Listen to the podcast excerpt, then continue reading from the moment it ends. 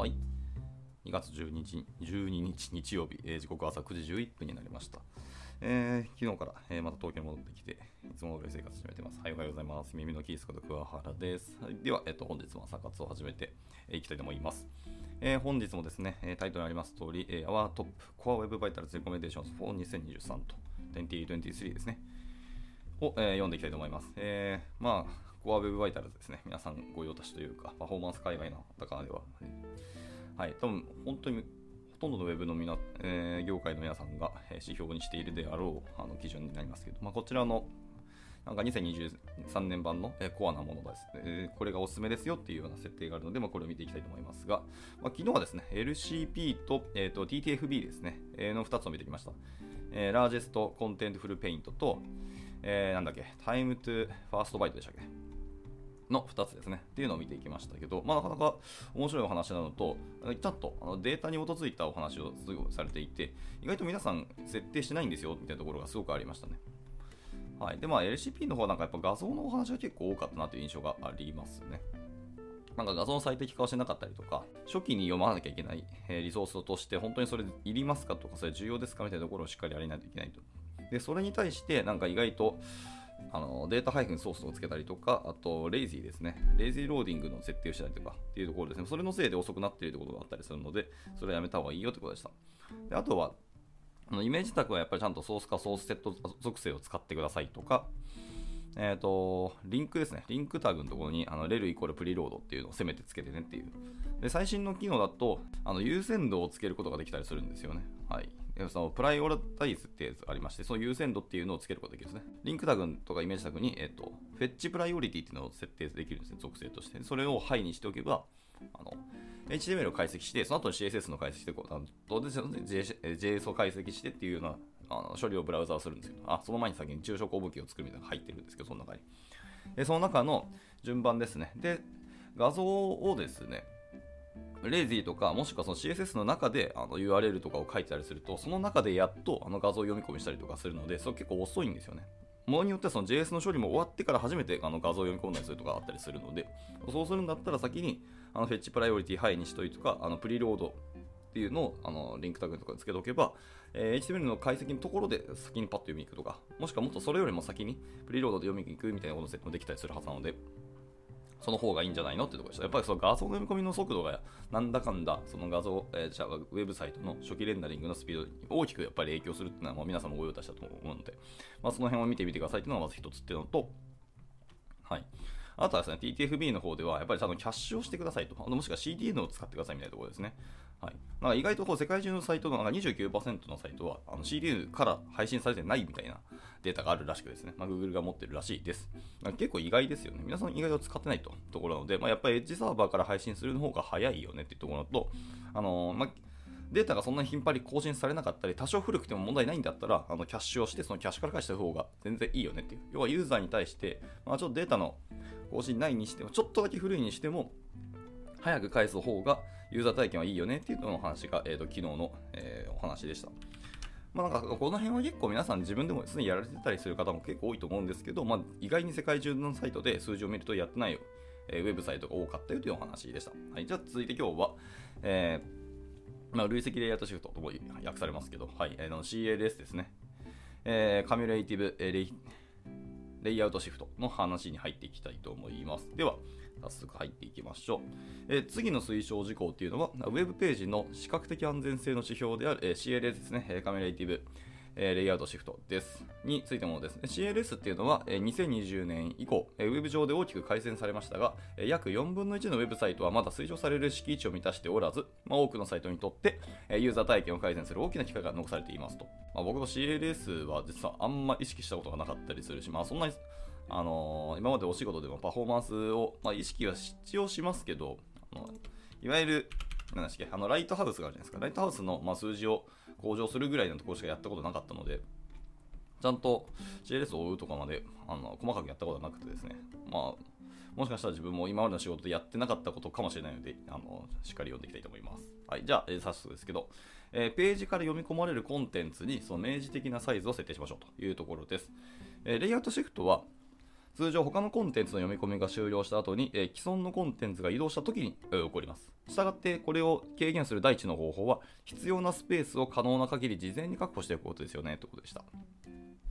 なるほどね。で、サイズの合わない画像による、えーレイアウトのズレを修正する最も簡単な方法っていうのは、え明示的にウィッツと、えーハイト属性、もしくは、同等の CSS プロパティっていうのを設定しておくことですね。あまあまあ、確かに。意外とやってないとこありますよね。画像、でかいやつをドーンとそのまま置いたりすることもよくあると思います。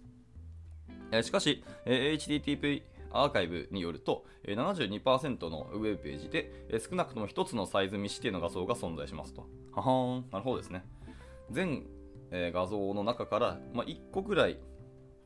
設定してないものっていうのが大体見つかるんですね。72%のウェブサイトでそれが見つかってるよと。これすごいね。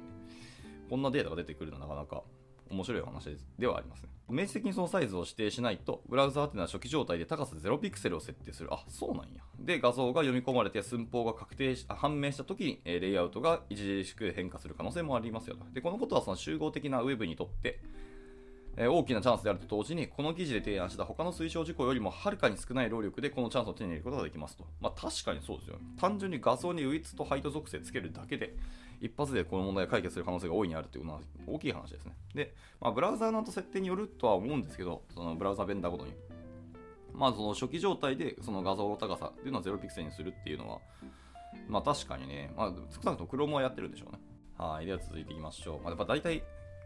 皆さん、えーパフォーマンスのところの設定でややってないかつでも一番効果があるって言ってるのは結局、えーコアなものは画像の扱いなんです。はい、では続いて、えーページが BF キャッシュの、え対象であるかっていうところを確認するっていう、え項目ですね。いきましょう。えブラウザは、えバックスラッシュフォワード。まあ、どっちもそうですね。バックキャッシュ、フォワードキャッシュですね。略して BF キャッシュと呼ばれたりします。はい。これなんか僕もつい最近名前知ったんで。でも最近はこれ、世界中ではデファクトらしいですね。はい、BF キャッシュと呼ばれるそのナビゲーションメカニズムを使用して、えブラウザ履歴の前または後のページをメモリースナップショットから、え直接瞬時に読み込むことができます。BF キャッシュは、えブラウザーレベルで重要なパフォーマンスの最適化であり、多くのサイトで CLS の大部分を占めるページロード時の、えレイアウトシフトっていうのを完全に排除することができます。BF キャッシュの導入っていうのは、えー2020年に見られた、え CLS の、え最大の改善を表行しました。にもかかわらず、かなりの数のウェブサイトが BF キャッシュの適用を受けられず、多くのナビゲーションでこの無料のウェブパフォーマンスの恩恵を受けられないままになっています。残念ですね、これは。で、メモリから無限、えーメモリから復元されたくない、えー機密情報を読み込むページではない限りは、えー自分のページが対象であることを確認したいはずです。そうね。で、サイトの所有者は自分のページがえー BF キャッシュの対象になっているかどうかを確認し、えー対象になっていない理由があれば、それにえー対処する必要があります。えー Chrome はすでに、えー、Dev ツールに BF キャッシュステあテスターというのがありまして、えー今年はその同様テストを行う新しいライトハウス監査だったりとか、まあ、現場でこれを測定するための API など、えーこれらのツールも、えー強化する予定ですと。いや、ありがたいですね、ウェブ。ウェブの進化として、開発者側に寄ってくれる機能が、えーこうやって生まれてくれたらすごくありがたいですね。特にその BF キャッシュテスターがあるっていうのは本当にいい話だと思いました。で BF キャッシュを、えー CLS セクションに含めましたが、えこれはこれまでで、え最大の効果が得られた、え見られたもので、え BF キャッシュは一般に他のコアウェブバイタルズも、え改善しますと。あ、そうなんや。これやることで他のやつも一気に改善する可能性があると。で、これはページナビゲーションを劇的に改善するために利用できる数多くのインスタントナビゲーションのうちの一つになりますということでした。はい。BF キャッシュですね。をえ考慮するっていうのはすごく大事なことと思いますんで。いや、でもこれ本当に、えー Chrome の方が、この辺の機能をえ追加してくれてるし、あのーライトハウスにの監査にも入ってくれるっていうのはすごくありがたいので、ぜひぜひこれ使っていきたいし、他のブラウザーも同じような機能を入れてほしいなとやっぱ思いますね。BF キャッシュはもう、やっぱ最近のこう僕の調べでよると、もう無視全然できないお話だと思います。まあ、キャッシュ戦略の話なので、まあ、そもそも無視はしないんですけど。ですので、ここをちゃんと定量的にあの可視化されるっていうのはすごくいい話なので、ぜひ本当は他のブラウザも対応してくれればいいなというし、実はやってたらあの最高だなと思いました。では続いて、えーレイアウトを崩すような、えー CSS プロパティを使ったアニメーションもしくはトランジッションを避けましょうっていうのが次のお話です。レイアウトがずれる原因としてもう一つよくあるのが、えー要素がアニメーションで表示される場合になります。例えば、えー上部や下部からスライドして出てくるそのクッキーバナーだったりとか、えーその他の通知バナーとか、まあ、しばしばそのそれが CLS の、えー一員となってしまいます。これは、これらのバナーが他のコンテンツを邪魔している場合に、えー、特に問題となりますが、そうではない場合だとしても、バナーのアニメーションが CLS に影響を与えることがあります。HTTP アーカイブのデータでは、アニメーションとレイアウトのズレを決定的に結びつけることはできませんが、レイアウトに影響を与える可能性のある CSS プロパティをアニメーション化しているページっていうのは、まあ、ページ全体と比べて、え良い CLS である確率が15%低いことが、えー、示されていますと。15%は割と無視できない気がしますけどね。でいくつかのプロパティは他のプロパティよりも悪い CLS と、え、関連しています。例えばそのマージンやボーダーの幅をアニメートしたページの CLS っていうのはページ全体が悪いと評価される割合のほぼ2倍になりますっていうのは結構すごい話だな。ページ全体が悪いと評価される割合のさらに2倍なので、それよりもでかいんですね。なんかでも、マージンとかボーダーの幅をアニメートしたページ。あ、マージンはよくやるけど、ボーダーもやるんか。アニメーション。あ、まあやるかもしれないですね。まあボタンとかがやったりするかもしれないですけど。なるほど。まああんまこういうのではやらない方が本当はいいんでしょうね。はい。で、レイアウトを、え誘導する CSS プロパティを遷移させたりアニメートさせたりすると、まあ、必ずレイアウトが崩れ、そのレイアウト崩れがユーザーインタラクションから、え500ミリ秒以内でなければ、え CLS に影響を与えるからです。開発者によっては驚くかもしれませんが、これは要素が通常のドキュメントフローから外れる場合には当てはまります。例えば、絶対値の要素で top や left っていうのをアニメーション化すると、他のコンテンツを押しのけていない場合だとしてもレイアウトが変化します。はい。しかし、 top や、え left のアニメーションの代わりに、 transform コロン、えー、 translate X というメソッドだったり、 transform コロン translate Y メソッドですね。をアニメーションさせると、ブラウザーがページのレイアウトを更新しないので、レイアウトがずれることはありません。ああ、はいはいはいはい。ブラウザーの、えー、コンポジタスレットですね。で、更新できる、え、CSS プロパティのアニメーションを優先することは、長い間、えー、パフォーマンスのベストプラクティスとなってきました。あそうなんですね。ちょっと不勉強で申し訳ないです。でまた一般的なパフォーマンスのベストプラクティスあることに加え CLS の改善にも役立ちますと。うんで一般的なルールとして、えページレイアウトを更新するためにブラウザを必要とする CSS プロパティは、えユーザーのタップやキー操作、もしくはホバ、まあ、ホバーを除きますと。に、えー、反応する場合を除き、アニメーションやトランジッションを行わないでください。はい。えー、また可能な限り CSS のトランスフォームプロパティを使用して遷移やアニメーションを行うようにしてくださいということでした。ページレイアウトを更新するための、えー、CSS プロパティっていうのはなるべく使わないでくださいと、まあ、ホバーは除いてユーザーのタップとかキー操作に伴うものは除いてくださいと。はい、まあ、ホバーはまあ確かにそうですけどキー操作とかタップ操作って何かしらのそのあれですね。 next action を誘発するものなので、まあ、それに対するアニメーションっていうのはなるべくやらなくて、このページ内でもとどまる、特に遷移することもなかったりするものとか、あの API 通信するそういうものがない、そういうものに関しては別にいいのかもしれないですけど、でもやっぱそのレイアウトが崩れたりするっていうものは基本的には避けてくださいと。やるんだったら、あのまあ、 transform プロパティを使ってってことですね。はいまあ、そもそもそのアニメーション本当必要ですかどうかっていうところの議論からやってもいいかもしれないですね。ただそのボーダーと、ボーダーよりもマージンパディング周りですね、を動的に変化させたりするものであれば、まあ、それはレイアウトが崩れる可能性が大いにあるので、まあ、そういうのはなるべく、まセンシティブに、え、ちゃんと設計考えて使うのがいいんでしょうね。はい。でまた、 Lighthouse の、えー、監査の中に、えー、 Avoid non-compo composited animations っていうのがあるらしくて、まあ、そういうものがあるので、これは遅い可能性のある CSS プロパティのアニメーションをページで使用している場合に、その警告も発揮、えー、発してくれますので、まあ、この辺も見てみてください。ということでした。はい。で以上で、えー、CLS のお話が終わりですが、まあ、主に画像の話と、えーと、CSS のレイアウトの話ですね。まさに、まあ、CLS なんでレイアウトなんですけど、のプロパティとかのお話でした。いや、これもこれで結構勉強になりますね、やっぱり。やってなかったりしたら、本当これちょっとやれるだけでだいぶ改善するし、え CLS だけじゃなくて他のものも一緒に解決してくれる可能性が大いにあり得るので、まあ、これ見ておくのいいかもしれないですね。また、まあ、いろいろ、あの、この記事内でも、それぞれの項目だったり、お話の中に出てきた名前の、えっ、ー、と、別の記事のリンクがガーッと貼られていたりしますので、まあ、この辺も見ていただければいいんじゃないかなと思いますし、まあ、この朝活でもせっかくこう読んでる記事があるんですけど、この記事の他のリンクももし、あの、読めるんだったらやっぱり読んだ方がいいなって思ったりしましたね。毎回こう英語記事読んでるんですけど、他の記事のリンクありますよしか自分は言ってなくて、僕なんだかんだ後で読むと言っておきながら、あんま読めてない記事の方が圧倒的に多いので、これはやっぱり反省としてしっかり読んでいきたいなと、ま思う次第ではありますね。で戻りまして、続いての項目、え、ファーストインプットディレイ、はい、FID の項目に入っていきたいと思います。さあ、で今日の朝活で、この記事が、えー、終わり、読み切れない可能性がちょっとありますね。あ、でももあともうちょっとなので、すみません。もう走り切りますよ。ちょっと長いかもしれないですけど、申し訳ないです。では、えー、続けていきましょう。えー、 First Input Delay ですね。え、最初の入力の遅れっていうふうに明約されますけど。え、最後の推奨事項というのは、えー、 First Input Delay FID で、これはユーザーのインタラクションに対するページの応答性を評価するものになります。え、現在、ウェブ上のほとんどのサイトが FID で非常に良いスコアを出していますが、私たちは過去に FID 指標の欠点を記録しており、えサイトがユーザーインタラクションに対する全体的な応答性を改善する機会がまだたくさんあると信じています。私たちの新しい、ね、INP、インタラクション to Next Point、ペイントですね。という指標は FID の後継となる可能性があり、以下の推奨事項はすべて FID と INP の両方に等しく適用されますと。で特にモバイルでは FID よりも INP の方がパフォーマンスが悪いことを考えると FID が良好であったとしても開発者はこれらの応答性に関する推奨事項を真剣に検討することをお勧めしますというところです。インタラクション to Next Paint ですね。はいまあ、ユーザーが操作した後の次のペイントですからね。まあ確かにそうですね。ではでは。で、これも今回はいくつかの項目に分かれてるんですけど、まず1つ目ですね。えー、1つ目は、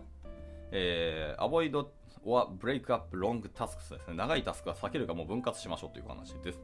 えタスクとはブラウザが実行する個別の作業のことです。タスクにはレンダリング、レイアウト、パース、スクリプトのコンパイルと実行などがあります。タスクが長い場合、まあ、大体50ミリ秒以上ですね。メインスレッドがブロックさブロックされて、ユーザーの入力に素早く反応できなくなります。で、えー、ウェブアルマナックによると、えー、開発者は長いタスクを回避したり分化したりするためにもっと努力できるはずだという証拠はたくさんあるそうです。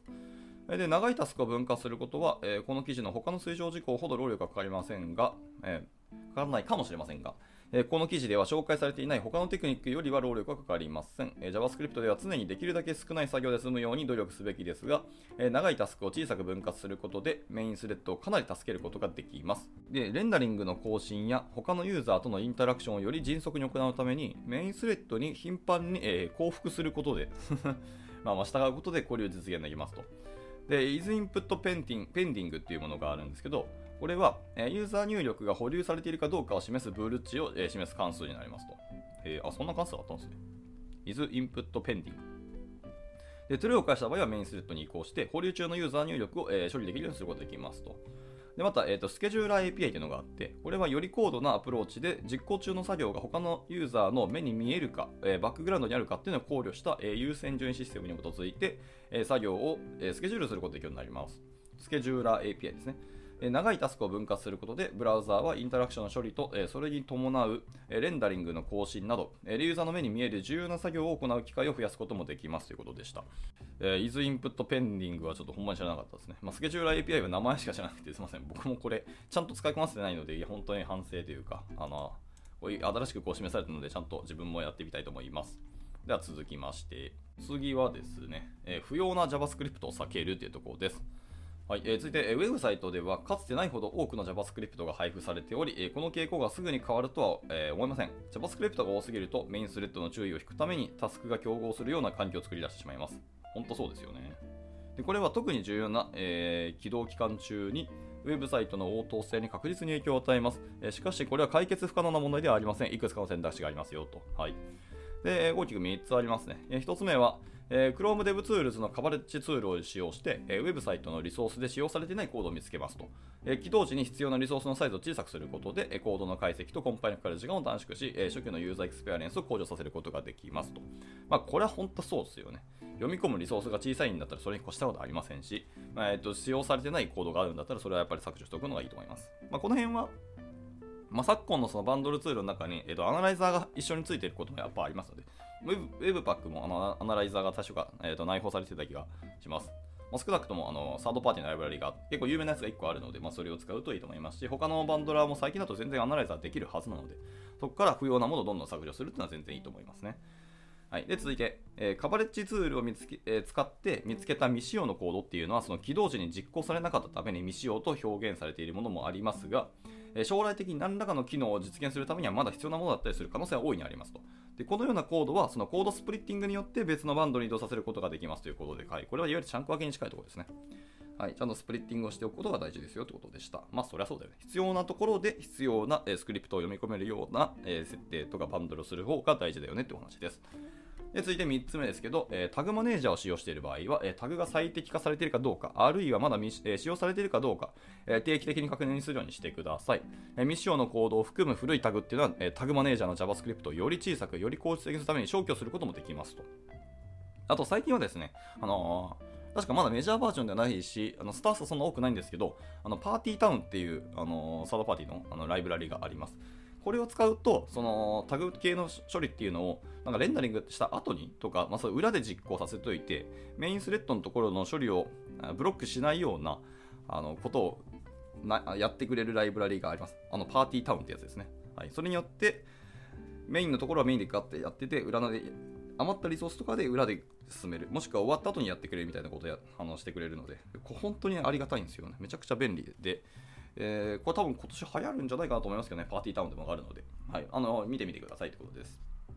では続いて、えー、次は、えー、これがラストですね。ラストのお話ですね。はい、えー、今回の FID のラストのお話ですけど、大規模なレンダリング更新を避けましょうということです。えー、ウェブサイトの、えー、応答性に影響を与える可能性があるのは JavaScript だけではありません、えー、レンダリングはそれ自体が高価な作業の一種になります。えレンダリングの大規模な更新が発生すると、えユーザーの入力に反応するウェブサイトの能力が妨げられる可能性があります。レンダリング作業を最適化するのは簡単なプロセスではなく、え何を達成しようとしているかに左右されることがよくあります。まあ、それでも、レンダリングの更新を合理的に行い、長いタスクにならないようにすることが、できることがいくつかありますよということです。で、それが3つありまして、で1つ目ですね。 requestAnimationFrame のメソッドですね、の呼び出しっていうのは、イベントループのレンダリングフェーズで処理され、このステップで多くの作業を行うと、レンダリングの更新が遅れる可能性があります。でリクエストアニメーションフレームを使用する作業っていうのは、レンダリングの更新に関連する作業のみに限定することがとても重要ですということです。まあ、そもそもこれそんなに使ってるサイトってあるのかな？僕あんま見たことがなくて、まあ仕事であんま使ってないだけなんですけど、まあ裏で使ってる可能性も大いにあるし、まあ他のメソッドが内部的に使ってる可能性ももちろんあるので、まあ、そういうイベントループの処理をやるんであれば、なるべくま避けるか限定的な作業にあのした方が絶対いいのは、俺それも、それは本当にそうだと思いますね。かなりメモリ意外と使うと思うんでね、これ。はい。で、続いて2つ目です。2つ目は、えドムサイズを小さく保ちましょうと。えドムのサイズとレイアウトの、え作業の強度には相関関係があります。レンダラーが非常に大きなドムのレイアウトを更新する必要がある場合は、レイアウトの再計算に必要な作業量が大幅に増加する可能性があります。はい。もうこれはもうみんな知ってる通りだと思いますけど、そのまんまですね。で最後3つ目、え CSS コンテインメントを使用しましょうということです。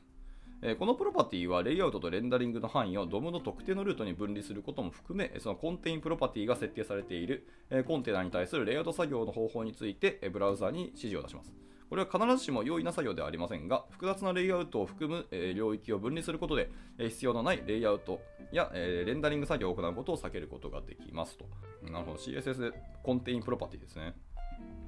まあ、ちゃんと僕も使いこなしてるかっていうと自信ないですし、そもそも CSS 僕弱いので、あこれはちゃんとやっぱりやり直さなきゃいけないなというところでした。じゃあ最後ですね。はい、えー、ついに結論に行きます。コンクルージョンですね。はい、じゃあ最後ですね、結論に行きたいと思います。えー、ページのパフォーマンスを向上させることは、特にウェブ上で検討すべきガイダンスが山ほどあることを考えると、えー、困難な作業に思えるかもしれません。しかし、えー、これらの推奨事項に焦点を当てることで、えー、焦点と目的を持って問題に取り組むことができ、あなたのウェブサイトのコアウェブバイタルの、えー、針が動くことを期待できます。ここに挙げた推奨事項というのは決して簡単なものではありませんが、えウェブの状況を慎重に分析した結果、えこれらの推奨事項が2023年に、えサイトのコアウェブバイタルズのパフォーマンスを向上させる最も効果的な方法であると確信しています。えここに挙げた推奨事項以上のことを行いたい場合は、以下の最適化ガイドを参照してください。まあ、それぞれ、あの、記事のリンクがあります。え全部オプティマイズっていうのが頭文字ついて、LCP、CLS、FID、INP のえ4つの、えちゃんとページが用意されてますので、それ見てみてくださいと。新しい年、えー、そして全ての人にとってより早いウェブに乾杯ですと、あなたのサイトがユーザーにとって最も重要な、えー、あらゆる面で高速でありますようにので、この言葉、えー、記事は締められておりました。はい、というところで、とっても勉強になりましたね。はい。そして、まあ自分たちがちゃんとやってたこともあったり、意外と僕らが知らないままツールが勝手にやってくれたことも確かにあったりとか、まあいろんな気づきだったり、あのお知らせがあってよかったなと思いますし、僕らがやってきたこととして間違ってなかったなっていうこともいくつかあったので、まあ本当、いろんなものを気づけて、いい記事だったと思う。本当に感謝の一言になります。はい。Google さん、今年もよろしくお願いしますということで。はい。まあ皆さんも自分のサイトとか自分たちが扱っている、開発しているサイトがどうなのかっていうのも、こうまた見直しを図りつつ、はい、あのーお互いに良いものを作っていけたらいいと思いますし、お互いにこういう知見共有し合えたらいいなと思っておりますので、今後も何卒というところで、じゃあ今日の朝方終了したいと思います。はい、では日曜日ですね、今日もゆっくり休んで、またあとは明日、月曜日からまた1週間頑張っていけたらと思います。それでは、えー終了したいと思います。お疲れ様でした。